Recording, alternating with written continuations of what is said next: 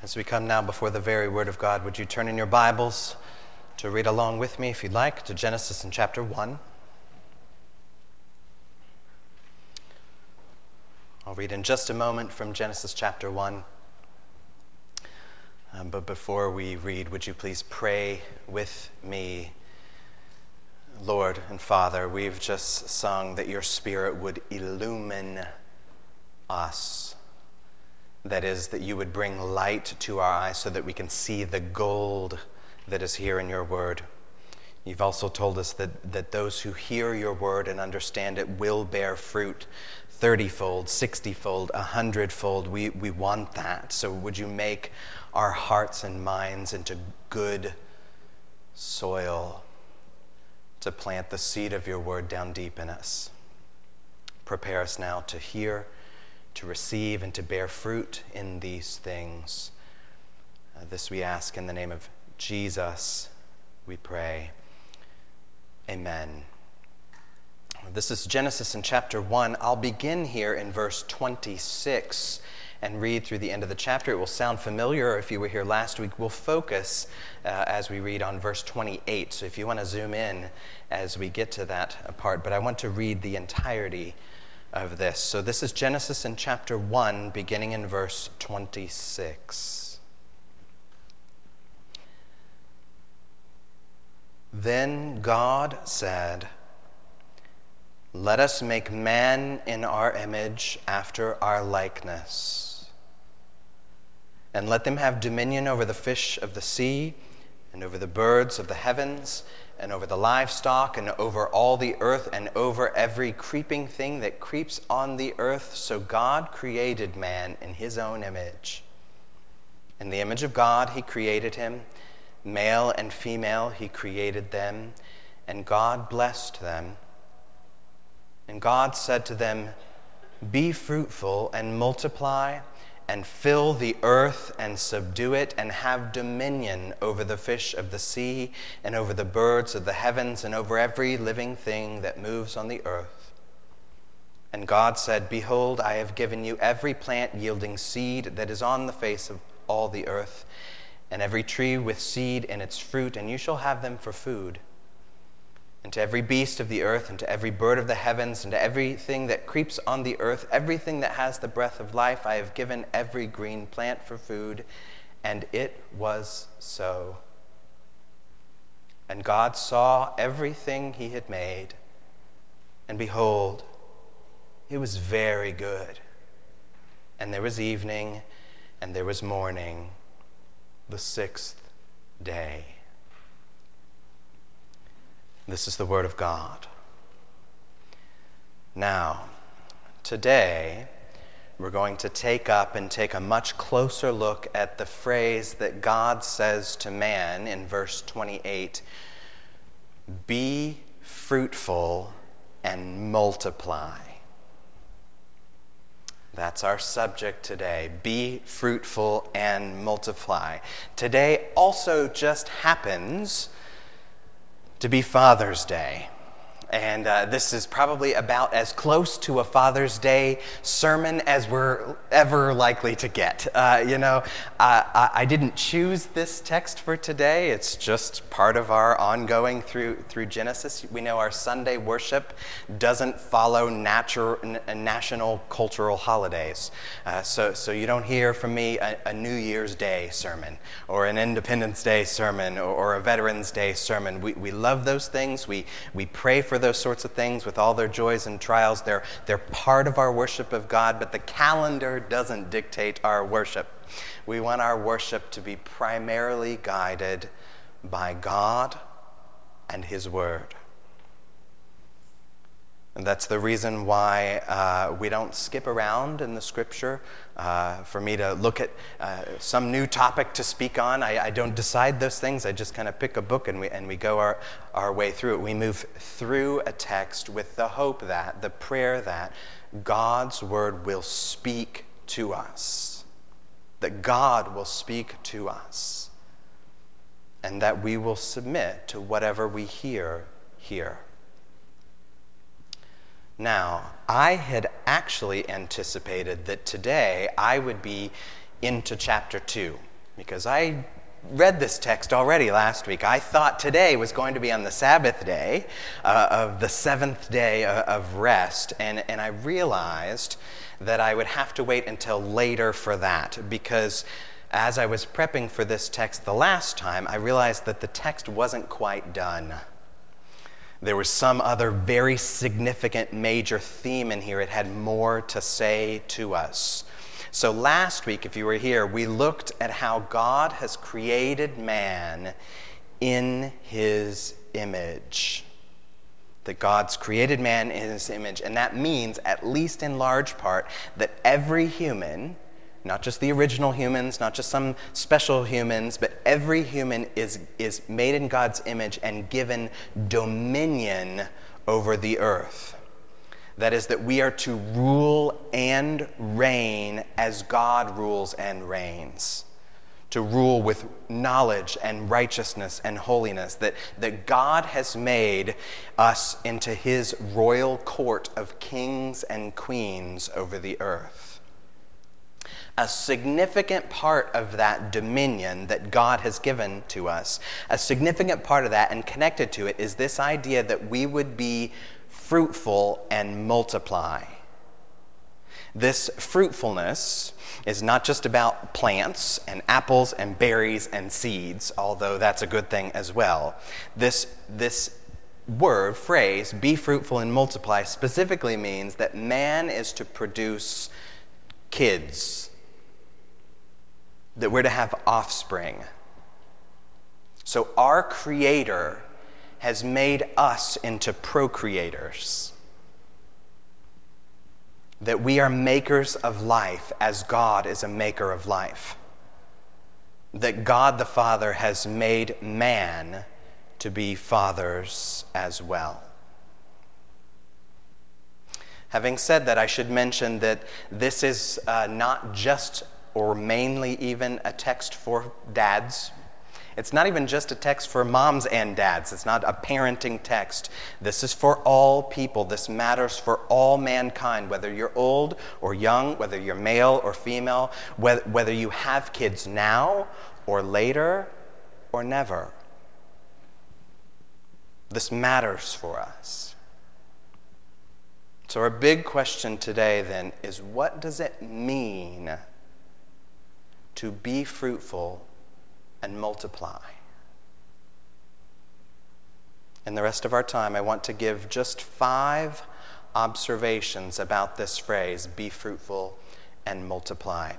Let's begin with the first one. First observation be fruitful and multiply is a command from God. It's a command from God.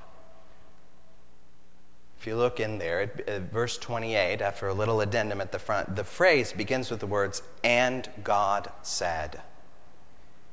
And in this opening chapter of Genesis, this is a mark of what, what theologians call, in fancy terms, a fiat, a command of creation. So there's a series of commands, and God said, and each one of them is followed by some version of the words, and it was so. And God said, Let there be light. And it was so. And God said, Let the water, waters gather. And it was so. And God said, Let the earth bring forth living creatures. And it was so. There is an unflinching obedience of the creation to God. So now, when we hear, and God said, Be fruitful and multiply, we expect to see a similar sort of obedience to that command, that it will be so. This approach to fruitfulness, to childbearing, is very different from the way culture views childbearing these days. Our culture sees childbearing not as a command, but as a choice Kids are something we can either choose or not choose, sort of like a car or a pair of shoes or the type of toothpaste we might use. which is what led a, a modern theologian to observe that birth in our era is not life threatening, it's lifestyle threatening. You know, this, this is a command of God. And the fact that there's a command to be fruitful and multiply, it doesn't mean there's no decision whatsoever in childbearing. We should be clear about that.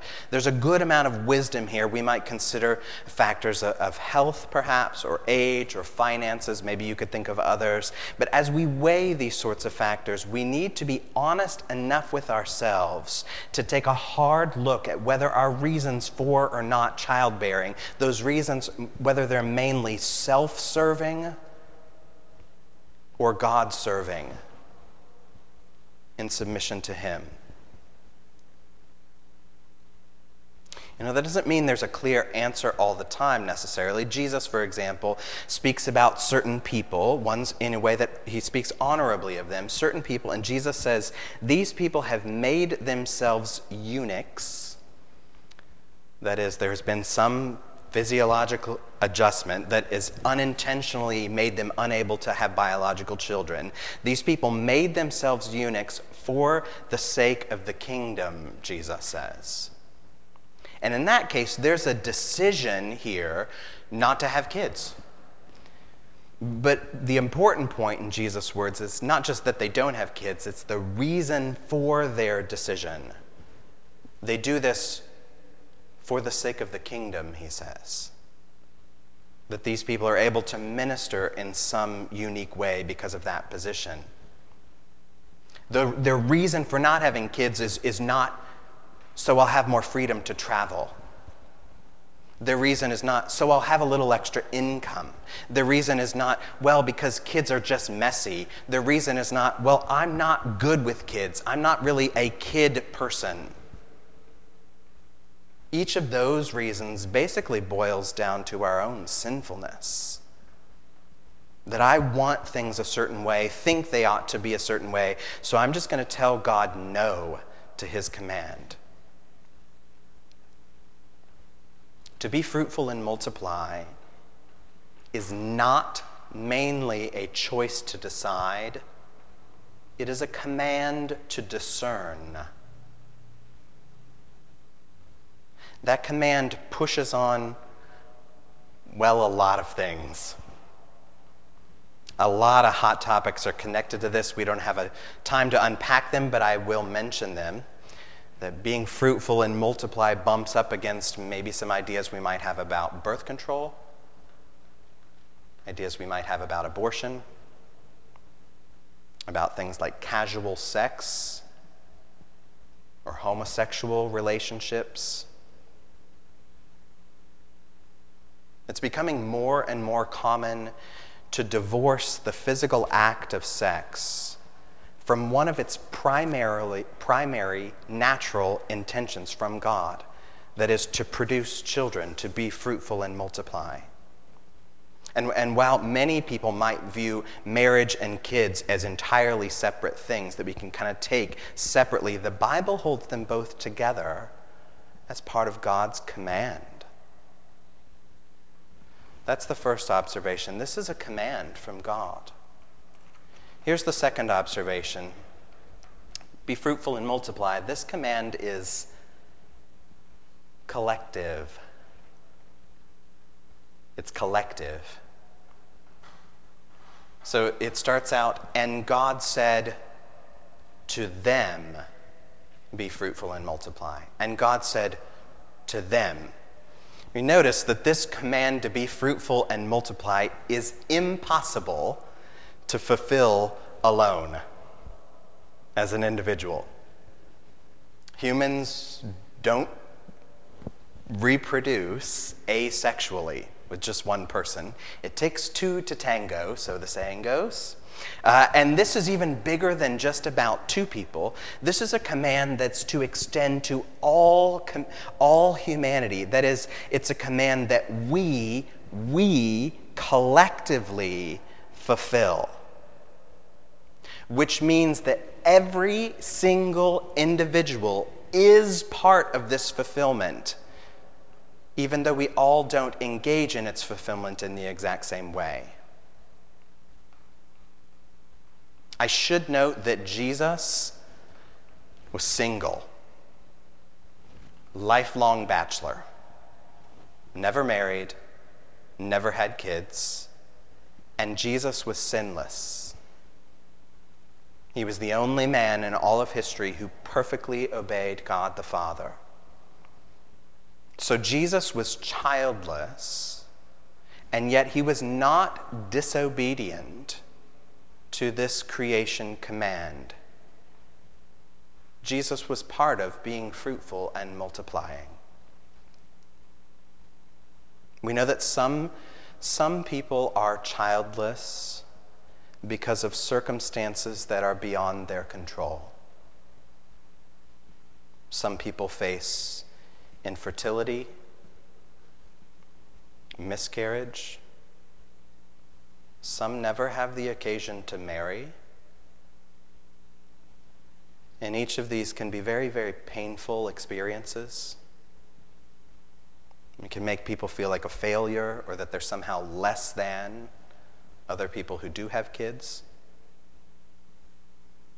So some are, are childless for circumstances outside of their control. Other people are childless intentionally, and that may be holy as well. Jesus willfully, wisely chose a life of singleness and celibacy and a life with no children. Either way, we are all still part of this collective command to be fruitful and multiply. So, this is not just telling us to be baby machines. Crank out more bodies to fill this new and empty world that God just made. We've got lots of space, we've got to fill it up. This is not just a command to have kids, it's to grow kids. That's why the scripture here doesn't just use birth language as language, it uses the language of fruitfulness. There's a growth component in this. So we can grow fruit in lots of ways. Grow fruit by way of adoption, foster, mentoring, teaching, discipling, becoming aunts and uncles, all those sorts of things. We know a real dad, for example, a real dad doesn't just deposit his seed and then take off or check out. A real dad is one who grows his seed into a fruitful tree. And so, if, we, if we're ones who have biological children, we should pursue that growth if we have our own kids. But you don't have to have your own biological children to be fruitful as part of this command. The Apostle Paul was also single, celibate, and childless throughout his life. And yet he still pursued this collective mission of fruitfulness. That's why we hear him talk about both uh, Titus and Timothy. He speaks to them as my true child in the faith. This is part of our collective fruitfulness. So that's the second. This is a collective command. Here's the third observation this command is about filling. It's filling. Verse 28 And God said to them, Be fruitful and multiply and fill the earth and subdue it and have dominion. So, filling, we've observed already that there's no way Adam and Eve could or were expected to fulfill this command by themselves. It's similar to the call to dominion, by the way. Adam and Eve are not able to master everything. They didn't have ma- couldn't have mastery over every single cow, every single potato and dolphin and oak tree and art and science and brick and craft. This is a, clearly a collective command that was meant to be fulfilled over humanity over the course of a very long time. So filling now in this context of fruitfulness, filling is moving towards some measure of completion, of satisfaction that's what filling is about. So when I eat a meal and I say, I'm full, I don't want to actually say that I'm literally full, that my stomach cannot physically put one more thing in or it's going to pop back out. Don't want to say I'm stuffed. I'm full means I am satisfied. So, being fruitful and multiplying in a way that is filling does not mean we have to have the maximum number of kids that we possibly can.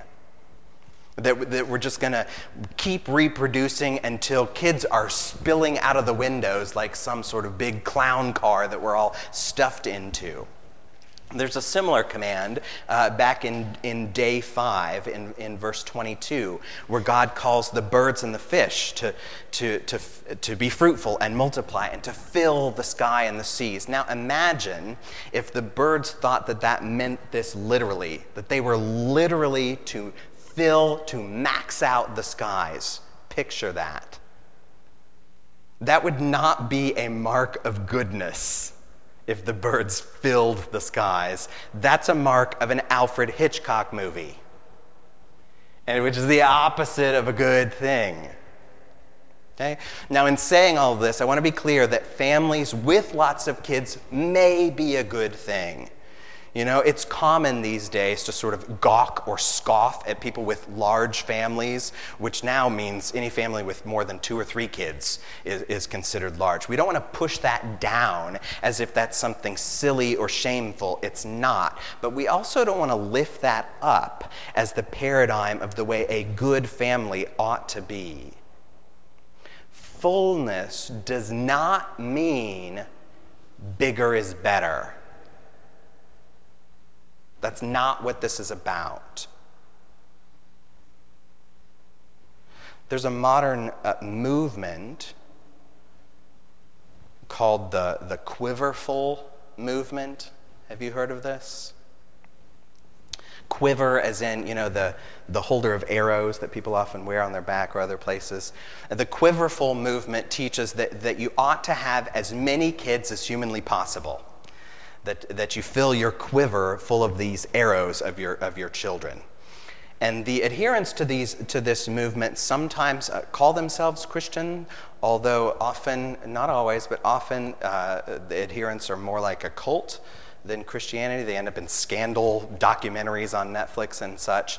Uh, but, they, but they make a big deal about this command be fruitful and multiply. And they also use some language from other parts of the scripture, like uh, in Psalm 127. Here's where the quiverful language comes from. Psalm 127, verse 3 Behold, children are a heritage from the Lord, the fruit of the womb, a reward.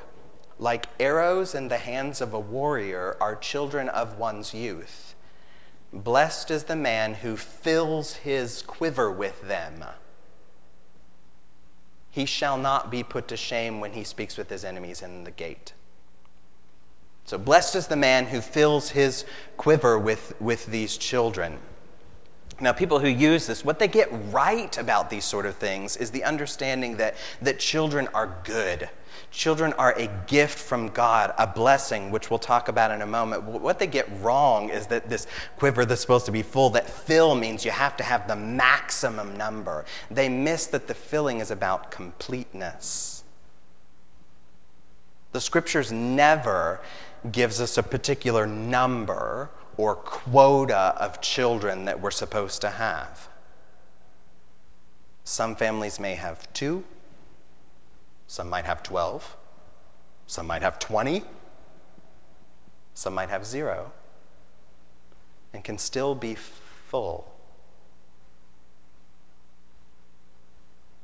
So when Jesus and the Apostle Paul were able to exercise holy wisdom in discerning for themselves that they were not to marry, that they were to remain single and childless, then we assume there can be a similar sort of wise discernment for married couples as well. To submit before God, but to prayerfully determine when our families are full. And for those who say, well, the earth is too full already. You know, we, we've got 8 billion people and counting. The earth is already overpopulated. You know, I'll just say that's not even a concern of the Bible, uh, that, that we're going to run out of space on our planet. We know that overcrowding does occur in some places, but when overcrowding of cities occurs, that's not because there's a problem of being fruitful and multiply, that's because there's a problem of dominion. That areas have, have failed to order resources well, to make themselves economically sustainable so that the people can flourish in the midst of their fullness. But the call is to be filling. That's the third. Fourth observation this call to be fruitful and multiply is temporal. Temporal. That is, it is for a certain period of time. It's a long period of time, but it's a limited period of time. We can't see this directly from this text, but if we were to track the phrase, be fruitful and multiply, we'd see it a number of times as we march our way through the Bible. And we, we would see that it extends far past the Garden of Eden, far past Adam and Eve's fall into sin that we're now all under. So, so be fruitful and multiply is re emphasized, called again after the flood. That Noah and the animals are to be fruitful and multiply upon the earth. It then continues on as part of God's covenant with Abraham that he would be fruitful and multiply. And that covenant carries on then to his sons Isaac and Jacob and to be fruitful and multiply. To be fruitful and multiply is part of the strength that the Israelites have in Egypt prior to their enslavement by the Pharaoh. It's, it's an expression upon the Israelites as they enter into the promised land that they're fruitful and they multiply. And after they're exiled, when they're restored again, They'd been reduced to a little remnant as a result of their disobedience, but now in their restoration, they are fruitful and multiply again. We see this all the way through the Old Testament. And then when we arrive in the New Testament, we notice that to be fruitful and multiply isn't a big emphasis. It doesn't mean the command is negated or no longer applies. It's still a creation ordinance that's upon all of us. But this, this command to be fruitful and multiply is folded into, over, interwoven with God's uh, command in the Great Commission that we are multiplying mainly by making disciples of all nations. That's our own children and also the nations around us, rather than just making children of one nation. There's still a call to be fruitful and multiply in some sense. It's just, well, remolded until the final pages of history. And when we reach the last pages of the Bible, after the final defeat of Satan, after the judgment of all mankind at the great white throne, after the, the casting of death and Hades and all the wicked who are not in Jesus into the lake of fire, after all of that, in the renewed creation at the new heavens and new earth, there is no call to be fruitful and multiply. It seems that the call then is done, complete. There's just whispers of this, but we hear from Jesus back in Matthew. Jesus says, in the resurrection, that is, in the final resurrection, not just immediately after we die spiritually, but the final resurrection, the bodily resurrection of all of those who've put faith in Jesus, in that time we will neither marry nor be given in marriage, he says. And in that sense, we'll be like the angels. We don't marry. This does not mean that we've lost marriage. So if you're married now and you love your spouse, don't worry. Nothing's lost. It doesn't mean we're left out of marriage. So if you're single now and you're afraid you're not going to be part of the married people's club in the new heavens and new earth, don't worry. It's just that in the resurrection, the final resurrection, believers relate to each other in a way that is greater than marriage. It is more, not less. So, the absence of marriage in the new heavens and new earth is good news. It's not bad. We trust that Jesus is good and wise and will give us what is best. It's just an example of when the perfect comes, the partial will pass away. So, in the new heavens and new earth, there's no marriage and there's no human reproduction. I know that's hard to imagine, but it seems as if this creation command to dominion, which we talked about last time, that dominion, that rule and reign still continues. We are still to rule and reign with God forever, but the creation command to be fruitful and multiply ceases. There's a sense in which the task is done has been successfully completed, that the earth is filled. Not because there's no room left. We need a little elbow room to jostle around. But it's because we've reached the place of completion and abundance. The full number of all those whom God has chosen before the foundation of the world are now here.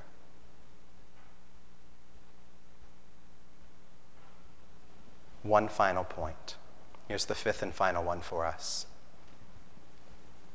This command to be fruitful and multiply is a blessing. I saved this one to the end because I think it's the most important, the most clear in the text. It's a blessing. Verse 28 is, And God blessed them and said to them, Be fruitful and multiply. Being fruitful and multiply is part of a blessing. The Bible consistently speaks of kids as a fruitful blessing, as a frequent source of joy. My favorite uh, verse about this is that grandchildren are the crown of the aged. I love that line. It's in Proverbs. And, and for all of us who have kids or raise kids or teach kids and mentor kids and disciple kids, boy, that's really true, isn't it? That kids are a blessing most of the time. Right? Most of the time. You know, we we love our kids. Not just I'm just talking not just talking about me. We, we all, we love our kids with all our heart and soul. Would not trade our kids for the world. Boy, it's gonna hitch in me a little bit. Love my girls. love them. And kids are a challenge. Raising kids is one of the most difficult jobs on the planet. You know, uh, there's all sorts of reasons for this. I don't need to tell you stories, but just as I was prepping this very part of the sermon, my kids interrupted me in the office to show me a wasp nest that they found. What a blessing. You know, and, and dads and moms, you hear from them at various points I just need a moment of space, peace just need a moment. Eh, or if you're an introverted person, all of this talk about kids, kids, kids filling the earth, fill the earth, oh my goodness, a room of two people feels like too many to me. Give me a little privacy and leave me alone. Thank you very much. So, all of this might lead us to wonder how exactly is it that to be fruitful and multiply is a blessing?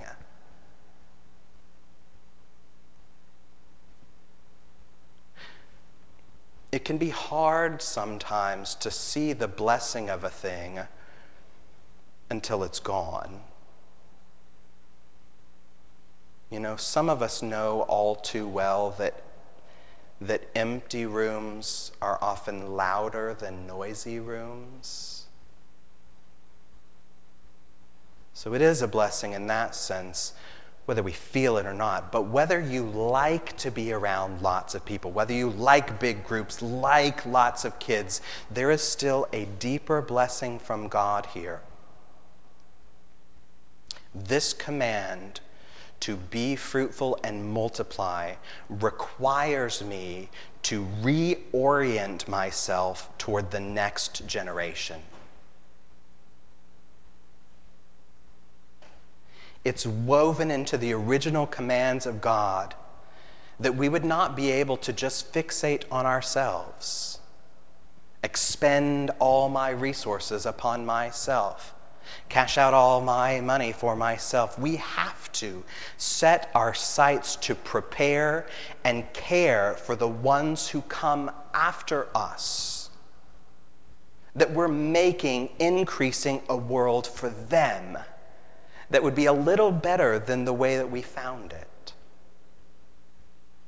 And in that sense, God's blessing grows through us. We know the good of the Garden of Eden is not just that I get everything I ever wanted or dreamed, it's that I give to the garden. I'm increasing, fostering its abundance, increasing fruitfulness for the ones around me, and they're doing the same. Obedience to, to being fruitful and multiplied doesn't mean we're just making more residents on the earth. That we're called to fill it with the kind of people who are self sacrificing and others serving. That's what makes us worshipers of God, even. That we're putting Him really at the center of all things, not ourselves. God blessed us and created us like this from the beginning, and He intends to redeem that blessing work in us now. That is, that Jesus forgave, cleansed, saved us, all who are in faith, from the selfishness of our sin. And His Holy Spirit is now teaching us, guiding us to look outside of ourselves. So now,